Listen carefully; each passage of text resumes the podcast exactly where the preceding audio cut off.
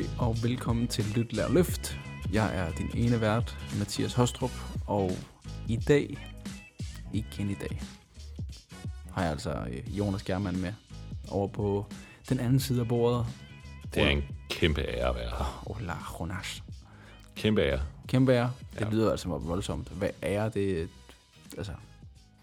Men altså, i lige måde, altså. Ja, altså.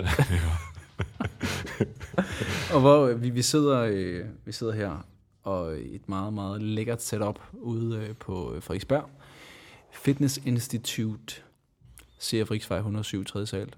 Skud ud. Skud ud. Tak for lån til øh, Fitness Institute, for at vi kan få lov til at låne disse lækre lokaler. Man kan næsten man kan dufte øh, svedige håndflader. Man kan dufte øh, hjerneceller, der flyver rundt i lokalet. Der været- Monster. Man kan bare lugte monster. Ja, ikke? der er blevet også blevet øh, kørt noget koffein ind her. Det er der. Altså, Der er bare nogen, er der, der, der er nogen, der har siddet til kostvejlederuddannelsen, og så har de siddet og fået et slide i ansigtet med, at de skal, øh, du ved, anbefaling af 400 mg per dag, og så har de siddet og kørt en, ikke en ølbong, men en monsterbong.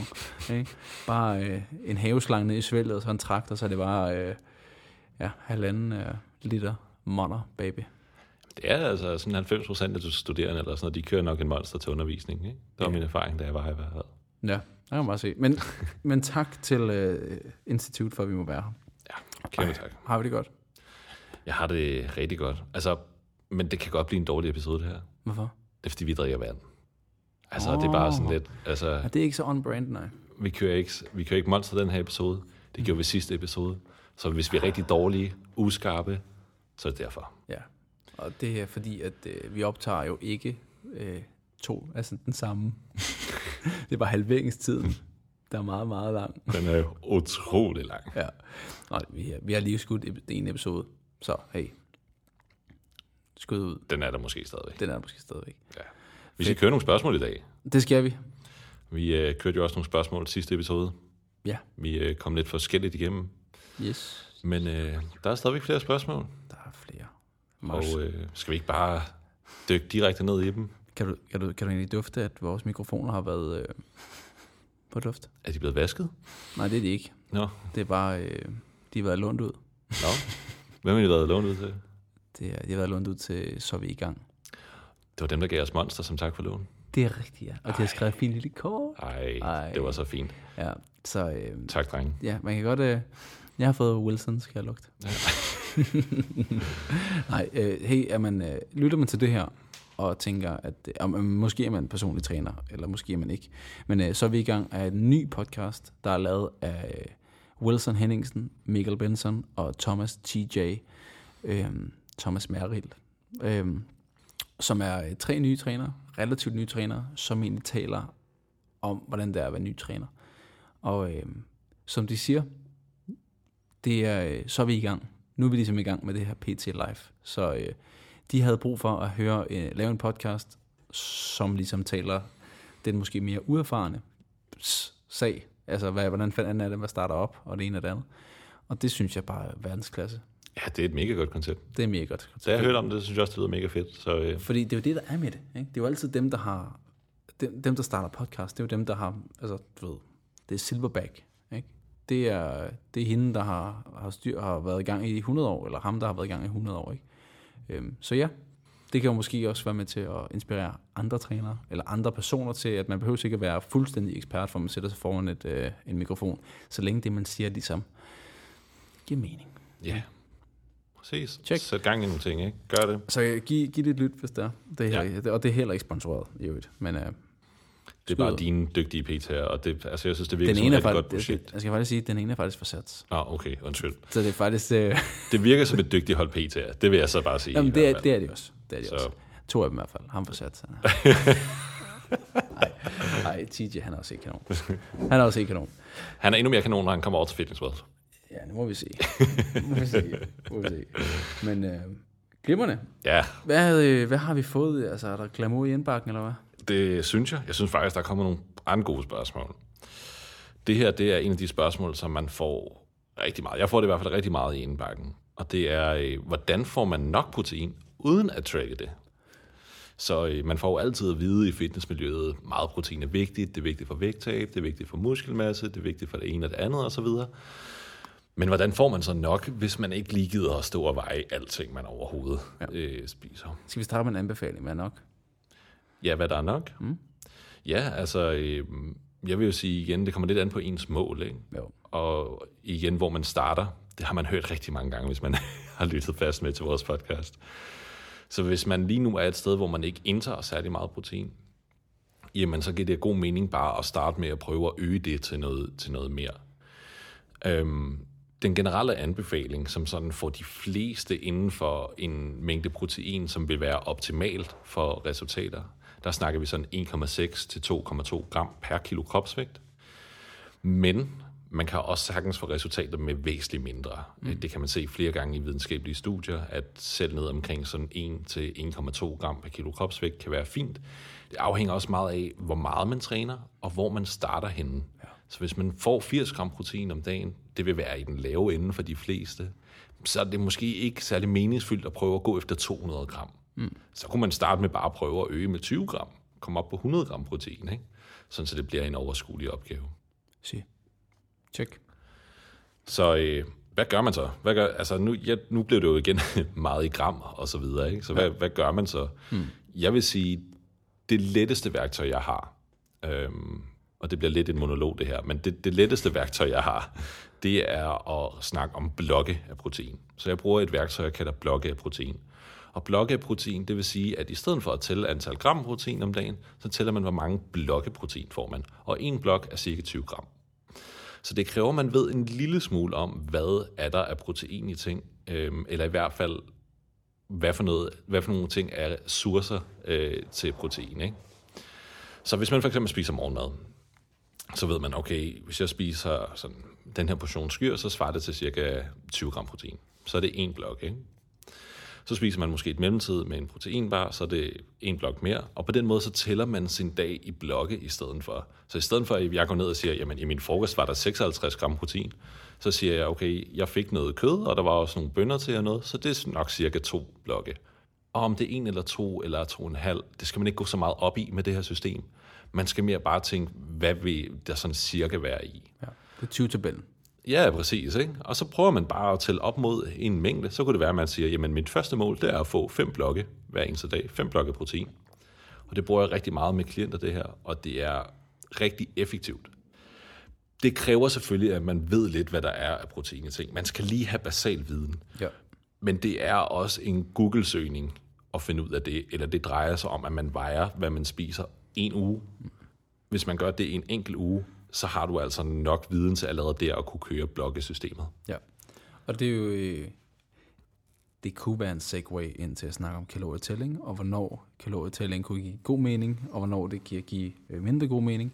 Men øh, en pointe heraf vil være, at kalorietælling, eller kalorietracking, giver rigtig god mening som værende et øh, uddannende værktøj, et, et tilføjende værktøj. Den tilføjer dig noget viden omkring nogle, nogle ting, som du ikke havde før.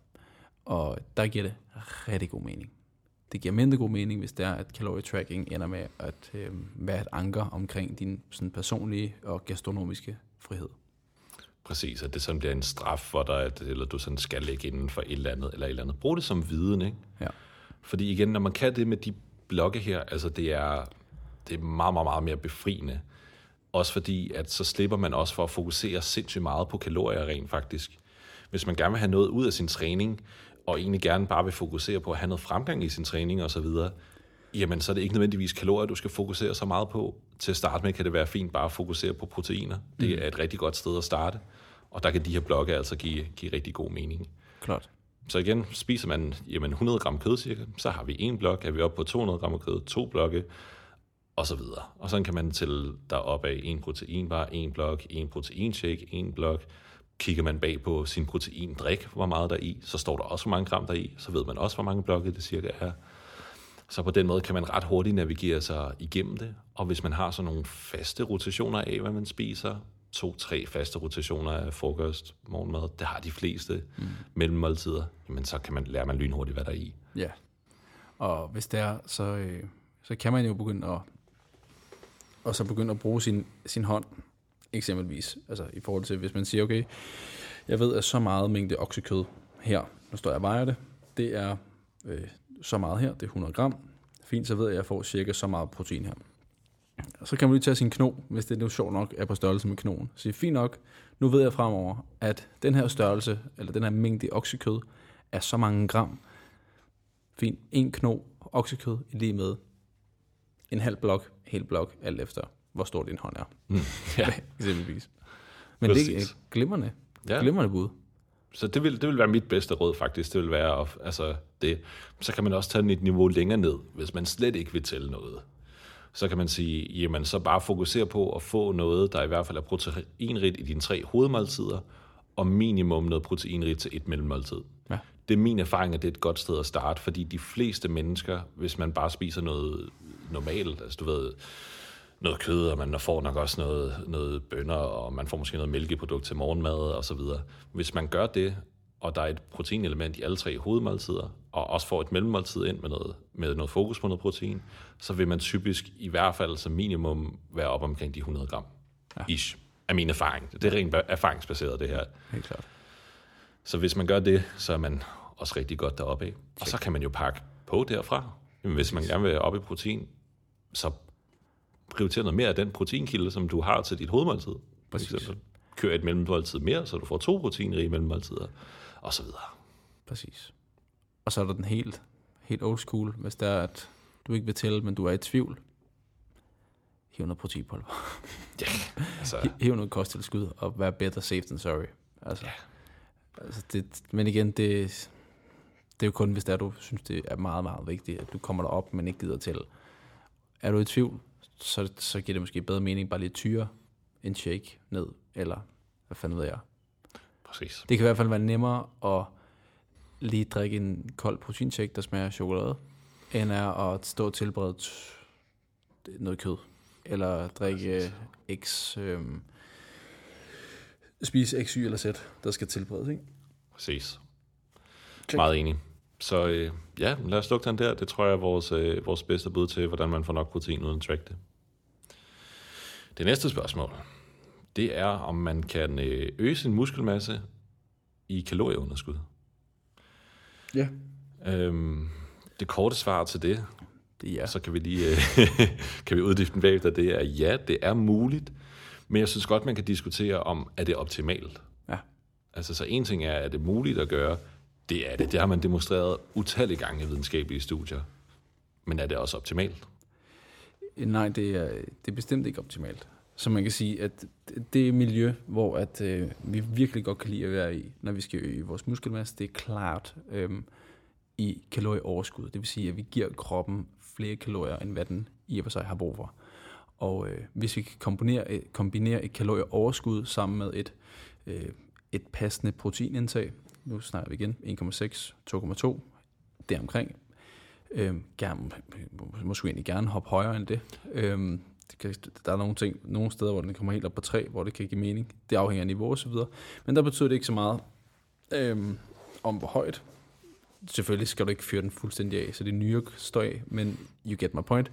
Kalorieoverskud, øh, tilpas protein, og så vil det give rigtig god mening, hvis man så også i den forbindelse sørger for, at man har øh, kulhydrater omkring sin træning, sådan så der, at man virkelig kan give den gas. Så det er det perfekte miljø, eller i hvert fald optimale miljø. Hvis vi snakker på kostsiden, så kan vi begynde at snakke omkring kvaliteten af træning, vi kan snakke omkring kvaliteten af søvn, vi kan kvaliteten af stress, alle de andre fede ting, øhm, kosttilskud, alle de andre små ting også. Så man kan sige, det er nok den op- optimale setting. Øhm, og så har vi jo så den mindre optimale, vil- som vil være, at man fjernede det element, der hed kalorieoverskud Præcis. og hoppe ned i et kalorieunderskud. Øhm, det vil være suboptimalt. Men det vil godt kunne lade sig gøre. Helt klart. Man kan, i for sig, man kan i for sig godt sige, at jo større dit kalorieunderskud er, jo mere bøvlet gør du det. Ja, det vil være sværere, jo længere ned i kalorier du kommer. Ja. Så hvis du har et mål om at øge din muskelmasse i et kalorieunderskud, så skal det være et ret lille kalorieunderskud. Ja, Konkret vil jeg sige... 500 eller sådan noget, max. Ja, maks 500, og jeg vil Ja. nok også endda sige endnu lavere. Jeg vil måske sige sådan 200-300 kalorier. Ja, men øh, altså, jeg vil, jeg vil sige, lad være med at gå under 500. Ja, Altså, hvis der du skal under 500, så mere revurdere per dag. jer per dag. Hvad, hvad er det, der er vigtigst for dig? Ganske enkelt. Ja, fordi man jagter jo lidt to kaniner, ikke? Jo. Eller sådan, hvis man er i kalorieunderskud, så vil man jo gerne ned i vægt, mm. men man vil samtidig også gerne tilføje noget kropsmasse, som ja. muskelmasse jo er, ja. som fungerer bedst i kalorieoverskud, som du siger, ikke? Og det er meget den der i livet, som i træning, at når man prøver at jagte to kaniner, så får man som regel 0 kaniner. Ja. Præcis. Er det sådan, den er? Jagt Det- to kaniner, så får du 0. Det er det jo, fordi det er virkelig svært. Altså, Ja. mindre du er syg god til at skyde med bue. Ja, og sådan rammer to bil på en eller sådan. Har du, kan du huske den der film med Angelina Jolie og Samuel L. Jackson? Virkelig dårlig film. Wanted, der hvor de, kunne, hvor de skød, det var sådan en, øh, du ved, pistolfilm. Det er en pistolfilm, hvor de kunne skyde, altså, hvor de kunne få projektiler til at dreje rundt om væggen. Nå, okay. Nej, det kan jeg Det kunne man jo i og for sig godt gøre i det univers. Det er som om, at det er meget med mig, der kaster filmreferencer, der rører fuldstændig forbi dig. Og jeg sidder bare... Du sidder altså, bare der. Du, ja, Jeg føler, jeg er kultiveret. Altså, jeg føler, jeg har set mange film og sådan noget. Men ikke i forhold til dig. sidste, tydeligvis. sidste episode, der kaldte jeg lige en blinkende lygte-reference. Og hey, hvis der er nogen, der fanger den her. Jeg, men, jeg tror, den hedder Wanted. Det er sådan, hvor de skød, og så kunne den dreje rundt. Men så vil man godt kunne skyde to kaniner, fordi så kan den, du ved, så kan projektilet Ja, ja, faktisk ja. ja. ramme begge to. Men det er ligegyldigt. Jeg tror, vi skal aftale, nogle film, du namedropper inden, sådan så jeg ikke bare sidder her og fremstår som en, der slet ikke ser. altså, så vil det jo kræve, at vi rent faktisk forbereder os. Ja, det, er rigtigt. det duer ikke. Det duer sgu ikke. Det ville være meget fedt, hvis vi forbereder os sygt meget på sådan, du ved, vores interne referencer, og så selve, du ved, de øh, indholdstingene. Ja, fedt nok. Men øh, to kaniner, så får du 0. Ja. Ja. Det er fuldstændig korrekt. Det, er, øh, det kan man i hvert fald opleve. Præcis. Ja. Og som du sagde, så er der nogle andre faktorer, der skal sidde lige i skabet, hvis det her det skal spille. Træning skal fungere rigtig godt, stress skal være lav, søvn skal være optimal. Vi kommer til at snakke lidt om søvn senere i, i episoden, hvor der kommer et spørgsmål om det. Og så en anden ting er, hvor du er i din træningskarriere. Ja, Øhm, giver også rigtig god mening. Øh, er du ny, så, kan det, så du, har du meget bedre forudsætninger for at øh, øge muskelmasse øh, og reducere, reducere, reducere fedt. Hvis du lige er returneret fra en skade, lad os sige, du har lige poppet korsbåndet eller et eller andet, og været meget inaktiv, og så du begynder igen, så vil du også have mulighed for i hvert fald meget lokalt at øge muskelmasse lige det, det beskadigede sted. Øhm, Ja, hvis du generelt kommer fra noget, hvor du har været inaktiv en måneds ferie, to ugers ferie, så vil du stadigvæk være ja. bedre indstillet til det. Øh, din krop vil være mere modtagelig over for den stimuli, som træningen den giver. Øhm, og det kan også være, hvis du, øh, ja, som du siger, er nybegynder. Mm. Men det kan også være, hvis man øh, er meget, meget, meget overvægtig. Så vil man også have meget mere energi, øh, kalorier til rådighed i kroppen, fordi man har rigtig meget fedtvæv. Så der vil man kunne tåle et ret stort kalorieunderskud, og stadigvæk kunne bruge meget af det til muskelmasse. Ja. Check. Så, øh, så ja, det afhænger af flere ting. Og øh, ja, sidste pointe, som du sagde, det var bare det her med protein.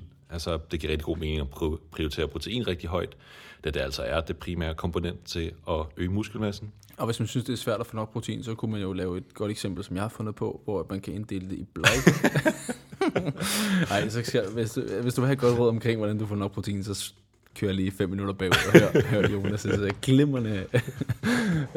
Fedt, der er fuld circle jo. Det er perfekt jo. Og nu kommer der et overlap til noget søvn. Det er bare lidt mærkeligt at lave full circle tilbage i episoden, er det ikke det? Eller sådan, nej, okay, det passer meget godt til, men det er bare sådan, Nej, det er faktisk rigtigt. Det er ikke fuld circle. Det er bare on brand. ja, præcis. Ikke? Det er bare ikke et særligt godt råd at spole tilbage til noget, folk lige har hørt. Vel? Det, det ved jeg ikke, er det ikke? ja, ja, det er selvfølgelig Gå tilbage og hør det igen. Hør episoden 100 gange. Ja, præcis. Den bliver kun bedre for hver gang, Ja, du hører og det er faktisk, især hvis du også anmelder den. Ja, så bliver den sådan, wow, altså det er en ny lydoplevelse bagefter, det vil jeg sige. Øhm, fik vi sagt, opsummer. Lad være med at gå øh, dybere end 500 kalorier i underskud per dag. Se om du kan ligge og snuse til 200, 300, et eller andet. I underskud per dag, yes. Og prøv at. Hvis det betyder meget for dig at reducere vægten, så, så sigt efter dit ligevægtsindtag. Fordi ubevidst vil du nok komme til måske... For hvis det betyder meget for dig, det her med at, at tabe dig, så vil du måske være lidt mere aktiv end normalt. Øhm, ja, og igen, det kan, i- den kan også hurtigt gå den anden vej. At du faktisk kommer til at, at track den anden vej. Det, det er faktisk et dårligt råd, faktisk, det jeg kom med. For du har større, du har større sandsynlighed for at track flere kalorier ind. Men det, det er også ud fra devisen, at du tracker, det ved vi ikke. Det er jo det, der er fedt med spørgsmål her. Så prøv dig frem, min ven. Ja. Prøv at starte med at se, om du vil bygge muskelmasse, mens du ligger på dit ligevægtsindtag. Og så se, hvad sker der. Reducerer jeg, altså kommer jeg til at øh, taber jeg mig? Reducerer min fedtmasse, eller gør jeg ikke? Præcis. Og i forhold til det der med at jagte to kaniner, så vil jeg også bare sige, at for langt de fleste giver det meget bedre mening at dele det skarpt op. Ja. Altså simpelthen sige, at et år ud fokuserer jeg bare på at øge min kropsmasse og muskelmasse nu. Mm. Det kan godt være, at jeg bliver lidt blødere. Det kan godt være, at min fedtprocent øges lidt osv. Men til gengæld vil resultaterne være meget bedre. Ja. Det, altså det, det synes jeg i hvert fald er fuldstændig gennemgående i min erfaring, at især unge fyre og sådan noget, som gerne vil lidt af det hele, ikke? de vil gerne ned i fedtprocent, de vil gerne øh, også opbygge muskelmasse og så videre, så sige, jamen prøv at bruge en-to år på rent faktisk at opbygge noget grundmasse, inden du overhovedet overvejer at, at smide noget fedtmasse. Ja. Øhm, så det er bare for at sige, prøv at tænke lidt længere frem. Ja. Tænk langsigtet, der kan det bedre betale sig for dig at dele det lidt op i faser. Der ligger noget virkelig unfair i, at i den periode af ens liv, hvor man har altså, virkelig stor potentiale for at få gains, det er også den periode, hvor man hvor andres mening omkring ens udseende og ens person betyder allermest for en. Ja, det er faktisk et ret stort paradoks, og det tror jeg holder rigtig mange tilbage, altså Ja. fra at gøre det optimale. Ikke? Fordi jo, man kunne godt fra alderen 15 til 25 bare save og bare ligge i et stedigt kalorieoverskud. Men hey, på de 10 år er der også 10 sommerferier og 10 ture til Alanya. Og det kan være, at man føler sig, du ved, bevidst eller ubevidst øh, forpligtet til, at øh, forpligtet til. Man føler måske, at man skal cutte sig ned. Man, man synes måske, at man skal have du ved, en sixpack eller et eller andet. Det jeg siger ikke, at man skal i hvert fald. Nej. Men det kunne man godt sætte sig ind i, en 15-årig måske godt kunne tænke sig af den ene eller den anden årsag. Ja. Og Så det, jeg- kan, og, det er jo de, og det, det kan man så diskutere endnu mere om. Men tænker, at der må vi invitere Michelle Lind op ind en dag. Så Ja. ja. tager vi en snak med hende omkring kropsidealer og så videre. Ja, det Michelle, jeg, du får lige en invitation her. Hvis du hører det her, send en mail. det, det, det er en officiel invitation, Michelle. Jeg sender Ej. en mail. Det skal jeg lige skrive ned. Ja. Det kunne være nice. ja, det synes jeg, vi skal gøre. Nå, men øh, det var øh, rigtig godt opsummeret, Mathias. Du har, altså, du er opsummeret denne gang, laver du lige med mærke til det? Du Det- opsummeret her. Men det var mange år stadigvæk. Ja, ja, det er Og rigtigt se, nok. det endte ud i med, at jeg skal invitere en gæst nu. Ja, det er rigtigt nok. Men altså, du, jeg synes, du prøvede, og det synes jeg er, øh, det synes jeg er godt.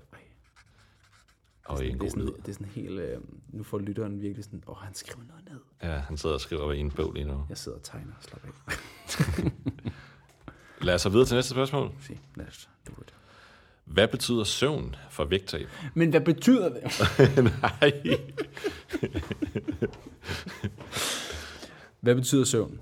Øhm, en udviklet hjerne har større tendens til at træffe valg, vi faktisk, som stemmer overens med det, vi godt kunne tænke os. Ja, det synes jeg var en god sætning, faktisk. Udover at det var en talefejl, det irriterer mig sygt meget. Jamen, det er ligegyldigt. Den var god alligevel. En veludviklet hjerne har større tendens til at træffe valg, som stemmer overens med det, man godt kunne tænke sig. Wow. Punktum. Det er en lidt lang tatovering, hvis man skulle have den på lænden, ikke? Det er det let. Men har du set, der er jo nogen, der de får sådan nogle sindssygt lange citater? Ja, Altså, det er nærmest en af fire sider, de så er stående Det på faktisk ryggen. nærmest. præcis. Og så samtidig står der bare, lev mens du gør det, elsk mens du tør det. Og så står resten af en dag tilbage. ja. Det er lidt meget. Ved du, hvem der, hvem der siger, lev mens du gør det, elsk mens du tør det? Eller elsk mens Nick du tør det. Se, nu faldt du i fælden. fordi jeg troede også, det var Nick Jay. Og det er faktisk strengt, de griner, fordi det er Pete Hein. Er det det? Ja, det var bare, du ved, han er jo digter, så vidt jeg ved. Og det ved Nå, jeg de har bare taget det, eller Præcis. hvad? Ah, Og men, men overvej lige, hvor strengt det er, egentlig. Altså, og det er jo ikke, det er hverken forkert af dig at tro det, fordi jeg troede det også. jo, du udsætter mig bare som at være ukultiveret Nå, igen. ja, nej. ikke? det er simpelthen bare...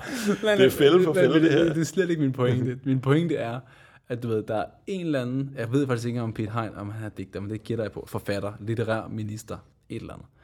Øhm, men når man, du ved, han har skrevet et eller andet, du ved, det er hans ting, hans, øh, hans quote, ikke? Så kommer der to gutter fra værløse, ikke? Og laver en sang. Og så siger alle bare, det der, Det er Nick Jay. det er Nick Jay. Ej, det er også tavligt. Ja. Det svarer lidt til, at øh, hvem har et virkelig catchy... Øh, hvem har et virkelig catchy øh, brand, øh, hvad hedder det, slogan? Jeg kan ikke komme på nogen. Kan det komme på nogen?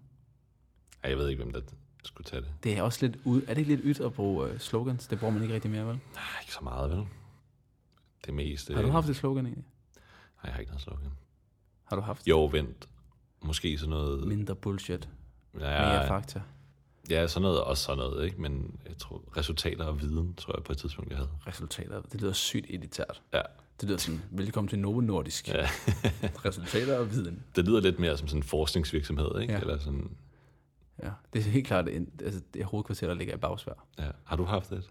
Jeg har reduktion over restriktion. Ja, okay, den har vi hørt før. Men altså, har du haft den sådan på, på dit logo og sådan nogle Ja, ting? det, altså, har, det, jamen, det har aldrig sådan været slogan, slogan, slogan. nej. Jeg synes altid, det var svært, det der med at have, have logo Ja, som privat. Altså, som, som, ja, vi er jo, vi er jo vores mærkeligt. brand, sådan, ikke? Øhm, jeg har bare brugt det som handle tit. ja. Øhm, det hængte lidt ved. Men jeg ved ikke, hvor meget folk de, øh, associerer reduktion og restriktion med mig. Altså, Lad os bare satse på, det meget. da, slut med forbudt. Den er sådan rimelig kendt. Ja, okay, den er, den, er, den er ret kendt. det er no-brainer. Ja. Øhm, men igen, same shit. Reduktion og restriktion, slut med forbudt. Øhm, men overvej, at øh, Morten Elsø og Morten Svane, ikke? sygt stolt, ikke? det bliver deres legacy, slut med forbudt, ikke? Bare du ved, på, øh, på, hvad hedder det, på diætistuddannelserne om 20 år, 40 år, ikke? der er det bare, du ved, dem. Det, det er basics. Men så kommer der så lige 20 år efterfølgende, så kommer der lige en popgruppe og synger, slut, slut med forbudt, slut, slut. Nå, fucking DJ, undskyld, jeg beklager. Sådan der. Vi er tilbage til, at øh, en hjerne den fungerer bedst, når den har sovet. Apropos, Ja, præcis. det var Så øh, hvad betyder søvn for vægttab? Jamen i den forstand, at det er lettere at tage en bevidst beslutning, når man rent faktisk har sovet, og lettere at tage nogle gode madvalg, når man rent faktisk er veludvilet i hovedet, jamen, så har det den betydning, at det påvirker helt 100% ens kalorieindtag. Det kan man se igen gentagende i videnskabelige studier. Man kan se i, der kom faktisk et ret nyt studie, jeg tror det er fra i år, hvor man satte folk til at sove en time mere. Mm. De kom ind, og så fik de noget vejledning hos nogle søvneksperter. De hjalp dem med at skabe et godt øh, søvnmiljø, gav dem en fast søvnrutine osv., sådan som man øgede gennemsnittet fra, at den gruppe, de sov 7,5 time, til de kom op og sov sådan 8,5 time. I gennemsnit skal man huske på, det her er, ikke? Og med den time, der skete der det, at deltagerne øh, i det her studie, de indtog i gennemsnit 250 kalorier mindre om dagen. Så i gennemsnit ved bare at sove mere, indtog de altså færre kalorier. Både fordi, at man selvfølgelig er mindre tid vågen, det vil sige, at der er mindre tid, hvor man rent faktisk bliver sulten, vigtig faktor vigtig faktor, men også bare fordi, at man simpelthen er mere veludvilet, man er bedre fungerende, man stress spiser ikke lige så meget, man øh, spiser ikke lige så meget på sine følelser, og man spiser ikke lige så meget på træthed, vigtigst af alt, ikke? som er nogle tendenser, man ser rigtig meget. Helt klart. Men er, man er, som udvilet er du øh, i højere grad et skridt foran. Det vil sige alle de her øh, strategiske valg også. Og man, man har overskud til eventuelt at smøre en madpakke. Man har overskud til at tænke, ved du hvad, jeg behøver måske ikke at købe, øh, hoppe forbi øh, og lige købe det her, for jeg ved, jeg har faktisk præcis det samme derhjemme. Alle sådan nogle ting. Så, og, og, og 200, 250 kalorier per dag øh, mindre, det er altså et kvart kilo om, om ugen. Det er ret meget, ja. Det øh, løber i hvert fald rigtig hurtigt op. Præcis. Og man kan også se at folk, når de sover dårligt, altså de yder også dårligere. Ja. Så generelt vil man yde dårligere til sin sport, man vil få mindre ud af det, man vil bevæge sig mindre. Vi snakkede meget om det i sidste episode, det der med, at man bevæger sig generelt mindre, Ja. hvis man får meget få kalorier. Det samme gælder, hvis man sover rigtig let, så Præcis. bevæger man sig ikke særlig meget. Præcis. Eller man bevæger sig i hvert fald ubevidst mindre. Præcis. Det kender jeg godt. Det tror jeg, vi alle sammen kender, ikke? Jo. Øhm, og det er jo egentlig ikke så mærkeligt. Altså man kan se det i alting. Hvis du sætter folk til at sove rigtig dårligt, sætter dem til at lave en IQ-test, så vil de score dårligere. Logiske test, de vil score dårligere. Rationelle beslutninger, de vil score dårligere. Så sjovt nok, når det kommer til mad, jamen så scorer man også dårligere i gåseøjne. Mm. Øhm, Ja, så skal vi, så, så det er en dum idé. Eller spørgsmålet var, det var, hvad betyder søvn for betyder vægttab? hvad betyder det? Det, Det har en stor effekt, og jeg tror, det er en af de allermest oversete faktorer, der er. ja, en af de steder, hvor folk de, i går sådan glemmer at sætte ind, Klart. eller negligerer at sætte ind. ja, og det, det er klart et kontinuum, at, at hvis du er en, øh, en meget rutinepræget person, som, øh, hvor din dag altid bare er i vatter. Ikke? Det er bare hap, hap, hap. Du spiser det samme til morgenmad, og så videre, så videre, så videre. Du ved, øh, på, i kantinen er der altid det samme. Øh, der er ikke så stor udsving.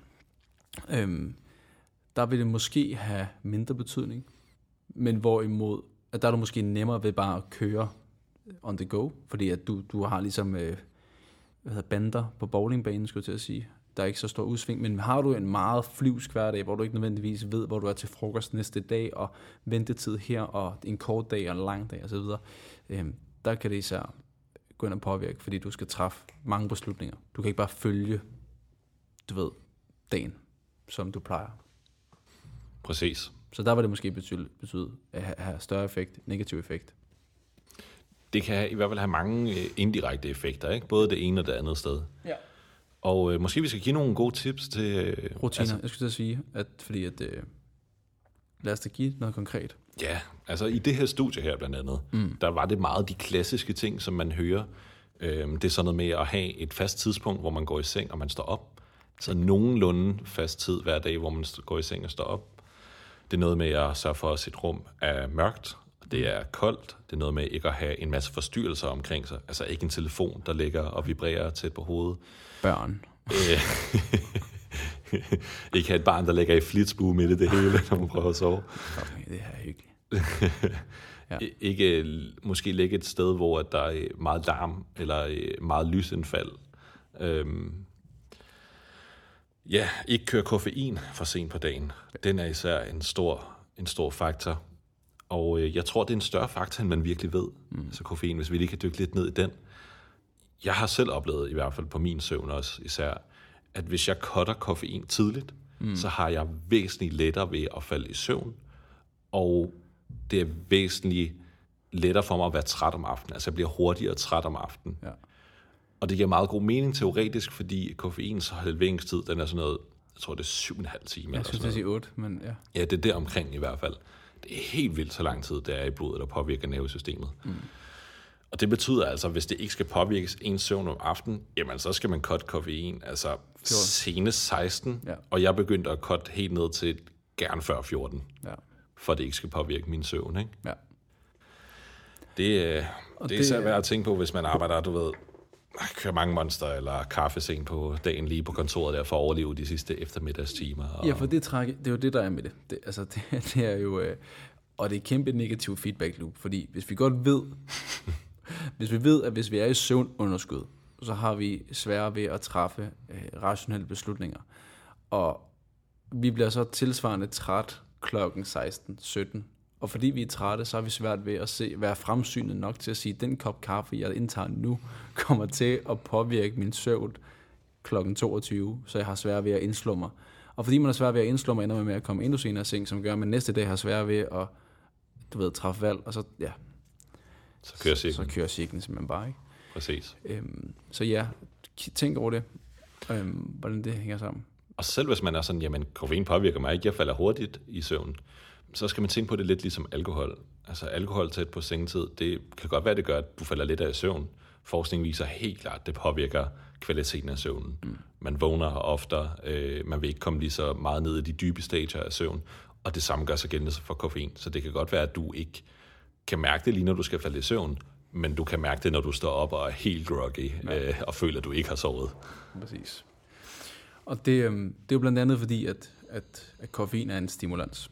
Og en anden stimulans, som man også kunne tænke ind i, det er jo ind, altså andre indtryk. Og det er jo sådan noget blandt andet som, at, at en ting er, at øh, sådan noget blåt lys, at man reducerer altså skærmtid videre. Men jeg vil i højere grad sige, jamen, hvad er det også, også man ser?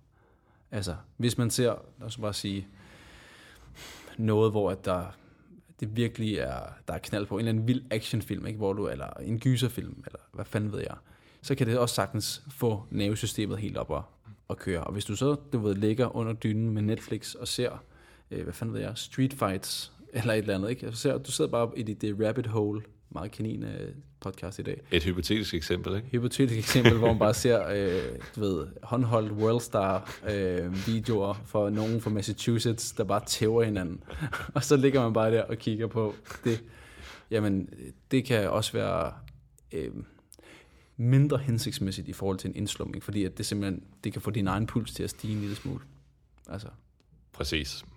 Og du havde også øh, oplevet med træning især, sagde Ja. du til mig inde på Ja, podcasten. præcis. Jeg, jeg, havde, øh, jeg har generelt haft svært ved at det er ikke nogen hemmelighed, at nogle gange så bliver man nødt til som forældre at uh, træne på sådan ukristelige tidspunkter. Enten meget tidligt eller meget sent. Og jeg er klar en time meget tidligt, hvis jeg skal træne. Og, men der er nogle gange, hvor jeg faktisk også har lyst til at uh, altså, lige få dagen ud af kroppen, agtigt.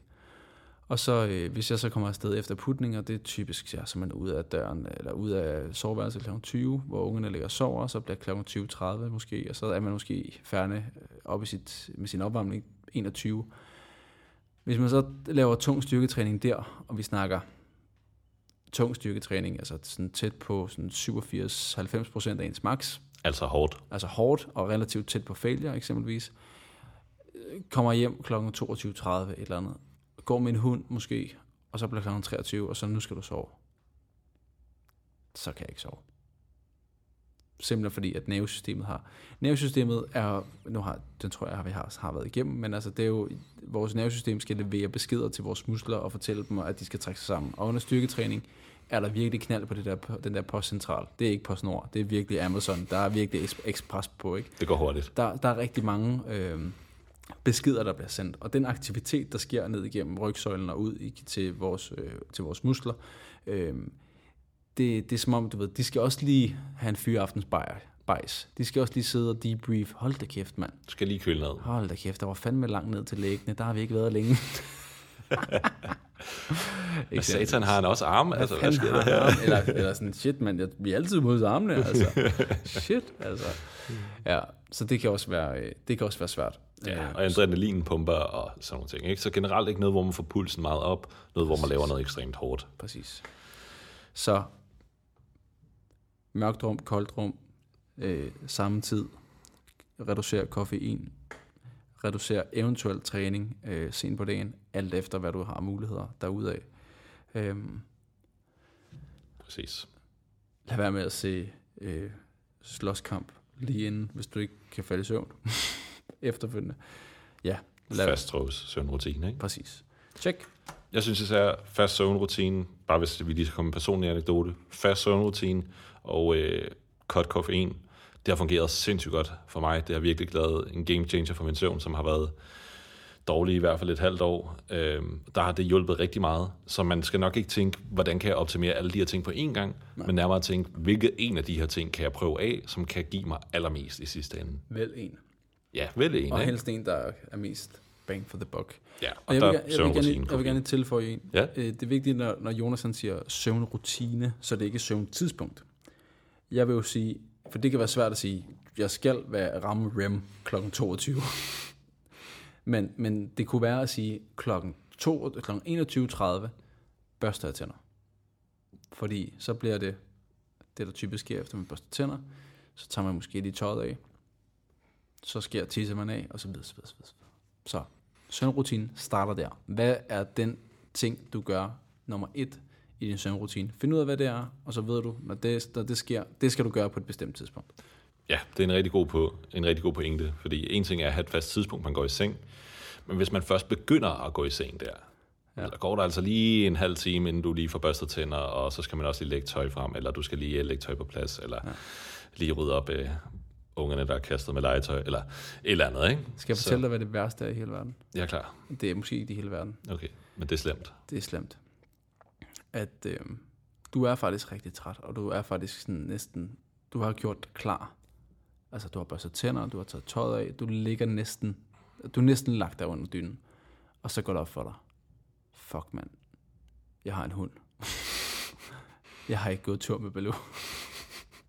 Det er det værste. Øj, ja. Og du ved, og, og Baloo, han er en Labrador, 36 kilo, øhm, skyde ud. Han, er, han, øh, han kan altså godt konsumere noget mad, og det er sådan, det er ikke lige der, hvor man tager chancen, fordi altså, han træder af ja. på naturens vejen, ikke? Jo. Og, og han er så godt opdraget, øh, at jeg kan ikke bare åbne skydedøren til vores have, for han, han skider simpelthen ikke i vores have, hvilket er, jeg er meget glad for. Men nogle gange kunne det jo være ret fedt. Så kunne det være meget rart. Altså, bare så sådan, ud. Fordi der vil jeg jo 10 gange hellere sige, skid i min have, så vil jeg hellere stå op i morgen, og så lige fikse det. Ja. Men nej, han skal ud, og måske er det, fordi han er blodfærdig, fordi jeg står der og kigger på ham. så skid dog for fanden. Altså, blodfærdig hunde. Stærkt Baloo. Ja, så, øh, så husk det.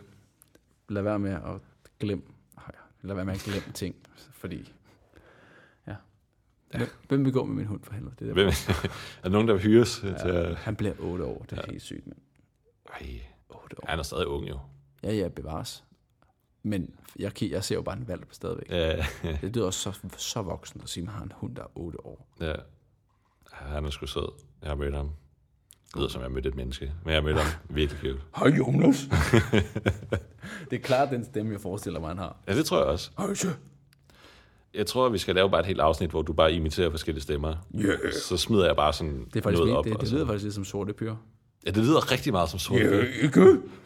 Sorte pyre. Eller som øh, Fedt muligt. ham der fra... Øh, øh, hvad hedder det der show, hvor de sådan er rigtig... Øh, Rytteriet.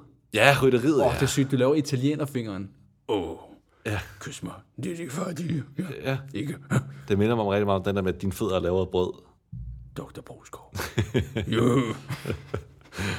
Yes. Velkommen til øh, satire-team. um, ja, det kan ske. Hvis vi havde en Jeg krone føler- hver gang, vi røg off Jeg track. føler tit, det måske det, det er mig nu. Det er tit mig, der lige kaster den ud af en tangent. Jeg håber, at du er okay med det, lytter. Jeg gør det ikke bevidst. Det, er, fordi, Det sker jeg, bare. det er fordi, jeg ikke sover nok. Ja, det, fordi din søvnrutine ikke er der, du er ikke i et mørkt rum. Og Ja.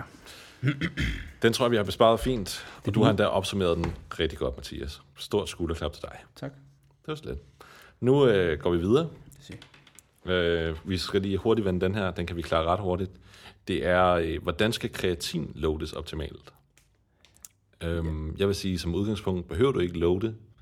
Fem om dagen. Ja, kør 5 gram om dagen. Øhm, det er som regel det, er som det, der virker bedst. Så ram, fylder man sine depoter på en 7-14 dage, ja. alt efter hvor naturligt, Ja. ja. eller hvor meget ens depoter er fyldt fra naturens side. Ja. Man kan godt lave en loading-periode, hvor man kører 20 gram om dagen og deler det op, så ens depoter typisk fyldt på en uge. Nogen kan få dum nums. Nogle kan få rigtig ondt i maven af det, derfor anbefaler jeg det ikke. Og der er nok ikke de store fordele ved at loade det så hurtigt alligevel. Så store er effekterne ikke af kreatin. Hvad skal vi nå? Ja, hvad skal vi nå, ikke? Så 5 gram om dagen, tror jeg bare er vores svar herfra. Ja, i og med, at øh, kreatin det har en akkumulerende effekt, og ikke en akut effekt, så medmindre man skal være rigtig stærk på et bestemt tidspunkt, og måske har haft en pause med kreatin, eller hvad fanden ved jeg, som man ikke heller ikke nødvendigvis behøver, man måske har glemt det i en periode, og tænker, åh oh, nej, nu skal jeg være rigtig stærk, eller et eller andet, så kan man måske godt fremskynde noget her. Men spørgsmålet er, hvad skal vi nå? Præcis. Og, ja, men igen, det, kreatin er jo ikke det sløjeste tilskud at indtage. Nej, det er super godt. Det er men, øh, super nævnt, ja, men altså også med mest af alt sådan smagsmæssigt. Åh, på altså, den det, måde, det er ja. ret nemt at, og, øh, og hvad hedder det, hvad hedder det, skjule, kamuflere. Det er ret nemt at kamuflere i diverse ting. Ja. Om det så er noget saftevand, eller en pre-workout, eller om det er i sin monster, eller om det er på sin havgryn. det er rigtigt. Så øh, den, er, den er ret lige til i hvert fald. Hvordan er det egentlig, at det, kreatin kan vi godt lide sammen med kulhydrater, ikke? I forhold til optagelse. Hvor meget ved du om det? Ved du? Jeg øh, er ret meget inde i det. Det er noget, som der, jeg får mange spørgsmål til, så jeg er sådan tvunget til at holde mig skarp på det. Om, altså kreatin, ja. eller helt konsekvent omkring optagelsen Ja. øh, med kulhydrat? Og øh, svaret er, at vi ved det ikke rigtigt. Nej. Der er ikke særlig meget på optagelsen. Der er noget, der tyder på, at det for eksempel er bedre efter træning. Ja. Noget, der tyder på, som du siger, at det er bedre med kulhydrater osv. Men det er svært at se en meget stor forskel. Ja. Så det har sandsynligvis ikke nogen praktisk betydning. Altså man kan godt måle det i studier og sige, okay, vi kan godt se, at det har en betydning. Mm. Men det, jeg synes, der er interessant ved forskning, det er jo, hvad er så det outcome, der er af det? Ikke? Præcis.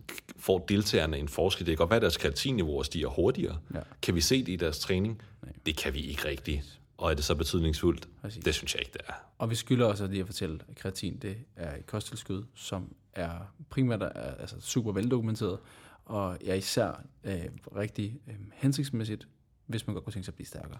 Være stærkere. Ja, altså jeg synes, forskningen er simpelthen så gennemgående, altså virkelig, virkelig overbevisende for kreatin. Det er helt klart det bedst dokumenterede kosttilskud, der findes inden for styrketræning. Og jeg har svært ved at se, hvem der ikke kan drage fordel af det, mm. hvis vi trækker det økonomiske element fra. Men det er også relativt billigt. Det er også billigt nemlig, ja, ikke? det- det Så det, det, der er ikke rigtig nogen grund til ikke at tage det. Det har ikke nogen øh, bivirkninger, der er ikke rigtig nogen konsekvenser ved det. Du bliver bare større og stærkere. Ja. Små procenter. Små procenter, men Men det er øh, helt klart værd at investere i, uanset hvem man er. Før i tiden, der har jeg været lidt kritisk. Der har jeg ændret lidt holdning, at hvis man for eksempel kun trænede to, tre gange om ugen, eller ikke på et særligt højt niveau, så behøvede man ikke tage det. Jeg er gået lidt mere over til, at man kan lige så godt, fordi at der simpelthen ikke er nogen downsides. Hvorfor skulle du ikke få mere ud af din træning, hvis der ikke er nogen downside andet end økonomi? Ikke? Ja, jeg vil kun... Min, mit argument til, argument til den, fordi jeg, det er fandme sjældent, jeg har øh, anbefalet det til nybegyndere. Øh, en ting er økonomi, men en anden ting er sådan øh, kognitiv økonomi. Mm. Det er en ting mere, folk skal huske. Helt klart. Det skal selvfølgelig være i en kontekst, hvor det ikke er, tager fokus fra noget andet. Klart. Og det, jeg tror, i de sammenhænge, hvor jeg har haft en person, som, hvor jeg har antaget, det behøver jo ikke, har været i, at du, der er så meget andet at hente. Altså, der er så meget andet at hente, øh, før vi skal begynde at bruge øh, kognitive mønter på, øh, på den del. Helt klart. Det skal selvfølgelig være en kontekst, hvor man føler, okay, mængden af kognitive mønter er nok til, at du, okay, du tager allerede en check efter hver træning. Præcis. Den rutine spiller, hvis du bare lige smider en skub på øh, kreatin oveni, ikke? Præcis.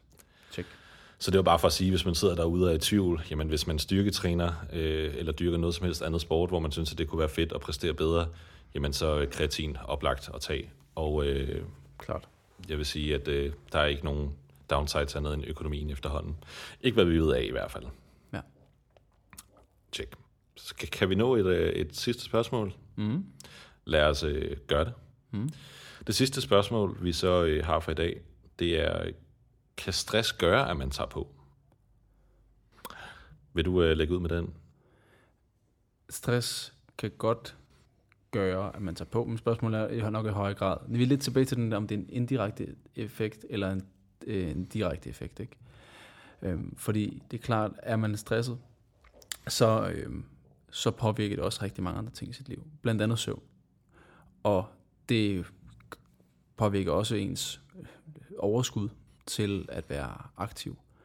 Øhm, jeg er ikke helt med på, faktisk, for jeg mener, jeg har læst noget på et tidspunkt, ret mig, hvis jeg tager fejl, at har man rigtig høje øhm, stressniveauer i kroppen, så kan det godt påvirke vores, øh, hvad hedder det, vores forbrænding, vores metabolisme, øhm, hvor meget og så videre, det er faktisk ikke inde på. Har du, har du, har du set på det? Ja, altså rent fysiologisk, så sker der bare det, som der vil ske, når man har det dårligt, mm. øh, altså mentalt, så vil vi se, at folk bevæger sig mindre, man tager øh, dårligere øh, øh, valg, mm. øh, kroppen udskiller meget høje mængder af kortisol, mm. som er stresshormonet. Så det er mere de der indirekte Præcis. effekter, også fordi at stress ikke er en decideret øh, sygdom som sådan, det er mere en mentalt udviklet ting. Ja.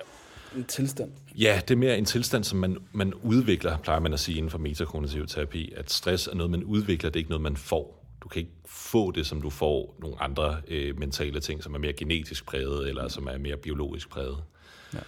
Men sige, det, det kan godt føles akut, men er som udgangspunkt kommet akkumulerende. Der kan godt komme en akut trigger, altså det var den her øh, sekvens, der gjorde, at nu føler jeg mig stresset men det kommer sjældent ud af den blå luft. Ja. Hvis, hvis vi lige skal tage den, så vil jeg sige... Så tager vi den. Vi tager den, ikke? Vi tager den. Okay, så den her, den er på min egen regning. Det mm. er fra et metakognitivt synspunkt. Så er stress et overfokus på ting, man skal nå, eller på ting, som du ikke kan løse overordnet set. Fordi, hvis vi tager to eksempler. Vi har person A, vi har person B. Begge personer har det samme type arbejde, og begge mængder af arbejde. De har en boss, der siger, hver dag kommer de bossen til dem og siger, prøv at høre, du skal løse de her 10 opgaver mere. Og personen har allerede 100 opgaver på sin liste.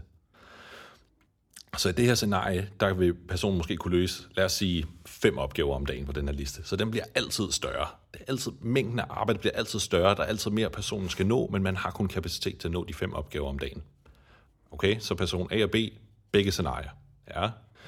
Person A tager det arbejde med sig hjem mentalt tænker på det hele tiden, tænker, at jeg skal også nå det her i morgen, jeg er nødt til at løse det her, hvorfor er min chef også sådan her ved mig, jeg kan ikke holde det her ud på sigt, og kører ligesom ud af den her mentale spiral. Det gør den anden person ikke. Den anden person siger, at jeg kan nå de opgaver, jeg når, og lader tankerne ligge på arbejdet, og tænker ikke på det. Og kommer bare ind, løser sine opgaver og siger, jamen, det kan godt være, der kommer en og giver mig flere opgaver. Jeg kan kun løse de her fem opgaver, så jeg har ikke tænkt mig at bruge tid eller kræfter på det andet. Hvem af de personer tror vi bliver stresset? Det er selvfølgelig den person, som tager det med hjem. Og derfor er stress en udviklet tilstand. Og det siger jeg ikke, fordi at man skal have skyldfølelse over at få stress. Men det er for at sige, at det er noget, som man udvikler, det er ikke noget, man får. Det er et overfokus på noget, man ikke kan løse, eller på noget, som fylder rigtig meget hos en. Og det kan man lære at håndtere. Mm. Så ja, det var bare lige for at tage den Check. med stress. Check. Den er som sagt på min egen skulder. Så man kan sige, at som udgangspunkt, så er der rigtig mange indirekte ting, der påvirker. Altså stress påvirker øh, rigtig mange øh, ting i forhold til vægttab. Øh, men hvordan var det? Jeg, jeg ved ikke, hvordan... Øh, jeg har så meget, jeg er slet ikke inde i stress. Påvirker det direkte? Har det nogle øh, negative effekter på øh, forbrænding? Ved du det?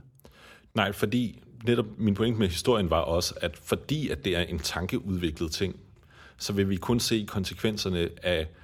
Altså, du vil ikke se det som, hvis du blev syg, for eksempel, med en infektion. Så vil vi kunne se ændringer i dine organer, den mm. måde, som de fungerer på, er på den måde. Med. Men vi er jo enige om, at, at stressen, stress, altså, når, du har tilstanden Mm, stress, så øger du blandt andet øh, kortisol. præcis. Og mængden af kortisol, påvirker det vores øh, generelle forbrænding? Primært indirekte. Ja, Det vil det, være det, igen, det, det, du kan ikke overskue noget, Præcis, og præcis. du kan ikke tage Fordi det var den, jeg var i tvivl om, for det har jeg faktisk ikke styr på. Hey, det kan man også godt sige på en podcast, det har jeg faktisk ikke helt styr på. Men 100%. in, indirekte, det kender jeg i hvert fald selv, for de perioder, hvor jeg har været i en, en meget travl periode, og igen, for ikke at, at øh, sammenligne travl med stresset, men bare de perioder, hvor jeg har følt mig presset, øh, har jeg kunne mærke, at det har påvirket mig. Jeg har også klart været stresset i perioder. Øhm, så det gør jo blandt andet, at netop man har manglende overskud, man træffer dårligere valg, man sover dårligt, og så kan man jo igen spole tilbage og høre, hvad sker der, når man sover dårligt, og så videre, så videre, så videre. Præcis. Jeg vil bare lige koble en øh, pointe på med det her med, at man udvikler stress, og det er bare for at sige igen, altså det er ikke nogen skyld, at man får stress. Nej. Så bare fordi, at det er mentalt udviklet, så er det ikke din skyld, hvis du har fået stress mm. eller været nede med stress. Ja. Det har jeg også øh, selv været en gang, og jeg tror, vi alle sammen har prøvet at være rigtig hårdt kørt i en periode, hvor man kan sige, jamen det er jo ikke bare så let bare at lade være med at tænke på det. Mm. Det var kun for pointen om med, at kroppen bliver ikke inficeret med, med noget på, Klart. på en anden måde, end at vi bliver kørt ud mentalt, og det udvikler sig nogle negative ting, fordi vi bevæger os mindre, vi er mindre til stede, vi har mindre livsglæde og sådan ting. Ja. Det man kan se, hvis vi kigger sådan lidt forskningsmæssigt på det, altså der er blandt andet en meget interessant studie, synes jeg, man lavede det på aber, fordi sådan nogle ting her må man ikke lave på mennesker, hvor man tog nogle aber, og så udsatte man dem for noget stress. Det må man sjovt nok ikke for mennesker. Og så satte man nogle kalorier til det snacks til rådighed for dem. Så øh, de her aber, når de blev udsat for stress, og de havde kalorier til det snacks til rådighed, så spiste de mere, end de ellers ville gøre. Altså deres kalorieindtag blev øget markant, når de var stressede og havde kalorier til det snacks til rådighed. Men hvis man udsatte dem for stress og satte normal mad til rådighed, bare deres normale føde, de fik sådan noget tørfoder, tror jeg det var, så spiste de faktisk mindre, end de plejede. Og overførbarheden til mennesker, det er selvfølgelig ikke en til en, men det fortæller os i hvert fald vigtigheden af, af madmiljø. Og det her i forhold til at svare spørgsmålet på, kan stress gøre, man tager på? Jamen, hvis man er stresset og har et madmiljø, rigtig mange kalorier til det ting til rådighed, så vil man nok mere sandsynligt gå til dem, for ligesom at søge noget af det, som man ikke ellers får. Øhm, og ligesom prøve at kompensere for det ubevidst. Ikke? Man har det skidt, det er også synd for mig. Så kan man godt have en tendens til lige at spise lidt mere lækkert. Ikke? Mm. Så øh, helt klart, altså de to ting kombineret stress og et kalorie til et madmiljø, det er en, en kaloriebombe Klart, i virkeligheden. klart. Check. Ja, så der er mange nuancer til det med stress, vil jeg også sige. Der er også forskellige grader af, hvor, hvor stresset man er. Der er forskellige løsninger til det, og det er forskelligt, hvordan det påvirker en, og hvor hårdt man, man bliver påvirket af det. Men det vil mest være indirekte effekter af det. Det vil være, fordi man kommer til at, spise mere. Det vil være, fordi man bevæger sig mindre, osv. Det kunne være, det kunne være ret interessant. At, jeg ved ikke, hvor meget du er inde i stress, men jeg er i hvert fald ikke så vildt meget inde i stress. Øhm, I sådan en, øh, sådan en, hvad hedder det, vægttabskontekst. Det kunne være ret interessant at hive fat i en stressminister. Ja, det kunne være ret interessant, men problemet i forhold til forskning er bare, at du kan ikke hive folk ind, som er stresset og lave videnskabelige studier på dem. Det er der jo ikke nogen stressede mennesker, der har, Det kan de har overskud til, vel? rigtigt. og du må heller ikke udsætte mennesker for stress af sådan etiske årsager, ikke? Ja. Så derfor, det er derfor, vi ikke har så meget data på det, om at bruge det, vi har på dyr. Det er det. Men det kunne være interessant at få nogle eksperter ind i stress, ja. Faktisk. Hvordan det påvirker. Nu har vi jo faktisk også lokaler til. Altså det, nu har vi jo også kørt, det er ikke fordi, jeg ikke kan lide at køre episoder med dig, men vi har jo, det kan vi lige godt sige, øh, vi har luftet tanken om, at nu skulle vi til at, at få nogle gæster ind. Det skal vi helt klart. Øhm, og øh, første, øh, første mål var jo, at nu skulle vi jo øh, finde et sted, hvor vi faktisk gerne vil invitere folk ind, og igen skyde ud til din lejlighed. Men fuck, det vil, det vil virkelig blive varmt, ikke? Det vil blive rigtig varmt. Og tight. Men nu, øh, nu har vi jo har vi jo Fitness Institute, som vi lige kan låne. Så nu det, skal vi have nogle det vil være lidt, øh, lidt, øh, lidt mere rart. Så kan der være kaffe på kanden, og, du ved, i stedet for min fars arbejde. Det er også fint, men øh, ja, Så I kan se frem til nogle gæster. Yes. Til blandt andet sådan nogle her emner, som er komplekse og som Ja. har mange nuancer. ikke? præcis. Fordi hey, vi ved ting, men vi ved fandme ikke alt. Det vil fandme være sygt at tro. Sådan er det. Sådan er det. Så hey, hvis der er, at du har nogle øh, forslag til gæster, er du også velkommen. Det er ikke fordi, vi kan imødekomme alt, nødvendigvis. Og hvis de har været på podcasten før, så hey, så det er fint. Det er, øh, det er ved at være længe siden, det er, at vi har haft gæster på. Så øh, der, der er sket meget siden sidst. Så øh, fyr endelig løs med, øh, med bud på, øh, på gæster. Det vil vi synes var nice. Det vil være rigtig nice. Vi vil rigtig gerne høre, hvem I godt kunne tænke jer også at få og Ja. til en hyggelig snak. Cool. Er det der, vi øh, holder for i dag? Jeg tænker, vi er rundt af her. Se. Jeg har ikke øh, mere at sige i hvert fald. Jeg vil sige tusind tak for alle jeres gode spørgsmål. Gracias muchos para la- las eh, preguntas. De var, øh, jeg synes, de var gode. Jeg synes, det var nogle, øh, også nogle svære spørgsmål på den måde, at der er mange nuancer til meget, til, til meget af det. Ikke? Det er, øh, det er, det er fedt, om, og at I melder ind. Det er jo øh, det er godt for os, så behøver vi ikke at tænke så meget på forhånd. Hvad, hvad, altså, det er jo meget sjovt, når man sidder og skal lave øh, content, altså indhold. Sådan, hvad skal man lave podcast om? Så sidder man jo altid og tænker, hvad vil lytterne gerne have? Og så sådan et, hvad med vi spørger lytterne, hvad de gerne vil have? så det er dejligt, mange gange dejligt lavpraktisk med de her Q&A's. Så, øh, så tusind tak for, for det. Det er øh, kanon.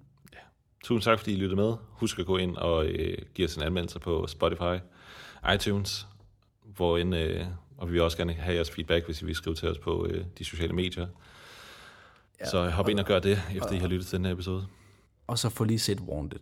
An- Angelina Jolie. Jeg ser blinkende lygter og Wanted til næste episode. Det er en god idé. Det er mange opgaver, jeg giver dig. Jamen altså, Har jeg nogle hvad man ikke gør for ikke at blive udsat for kultiveret øh, kulturshaming i øh, en podcast. Og det er virkelig øh, heller ikke så højkulturelt. Jo, du skal finde ud af, hvem Pete Hein er også er. ja, men altså, Lev, mens du gør det. Hals, mens du tør. Under det. Vi siger farvel. toodaloo.